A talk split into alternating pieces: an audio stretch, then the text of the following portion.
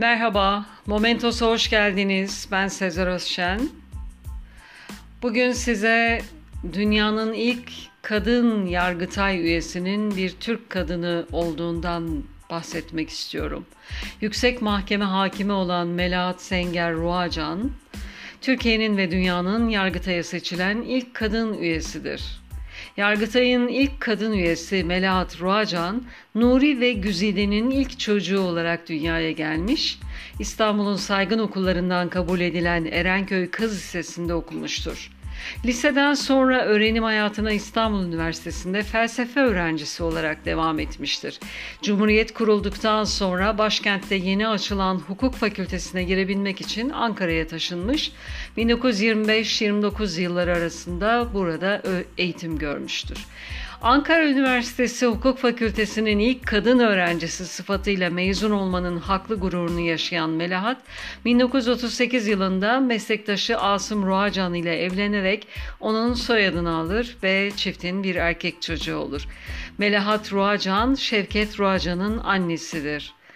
Mesleğe hakim olarak başladıktan sonra 1945 yılında Yargıtay'a giren Ruacan böylelikle ilk kadın üye oldu.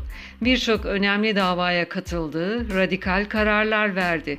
1950-1960 döneminde Demokrat Parti yönetimini politik açıdan çalkantılı bir süreç geçirirken Melahat Ruacan hukuk ilkelerini çiğnememek adına iktidardaki siyasi partiye hizmet etmeyi reddetti. Tavrındaki bu kararlılık yüzünden görevinden zorla istifa ettirildi. Mahkemeye gidip hakkını arayan Ruacan, kendisine reva görülen zorunlu emekliliğe başarıyla meydan okudu ve 1963 yılında davasını kazanarak tam onur ve tazminat ile makamına iade edildi. Kadın hakim Melahat Ruacan, yasanın ilkelerinden korkmayan ve haksızlığa karşı daima savaş veren bir savunucuydu.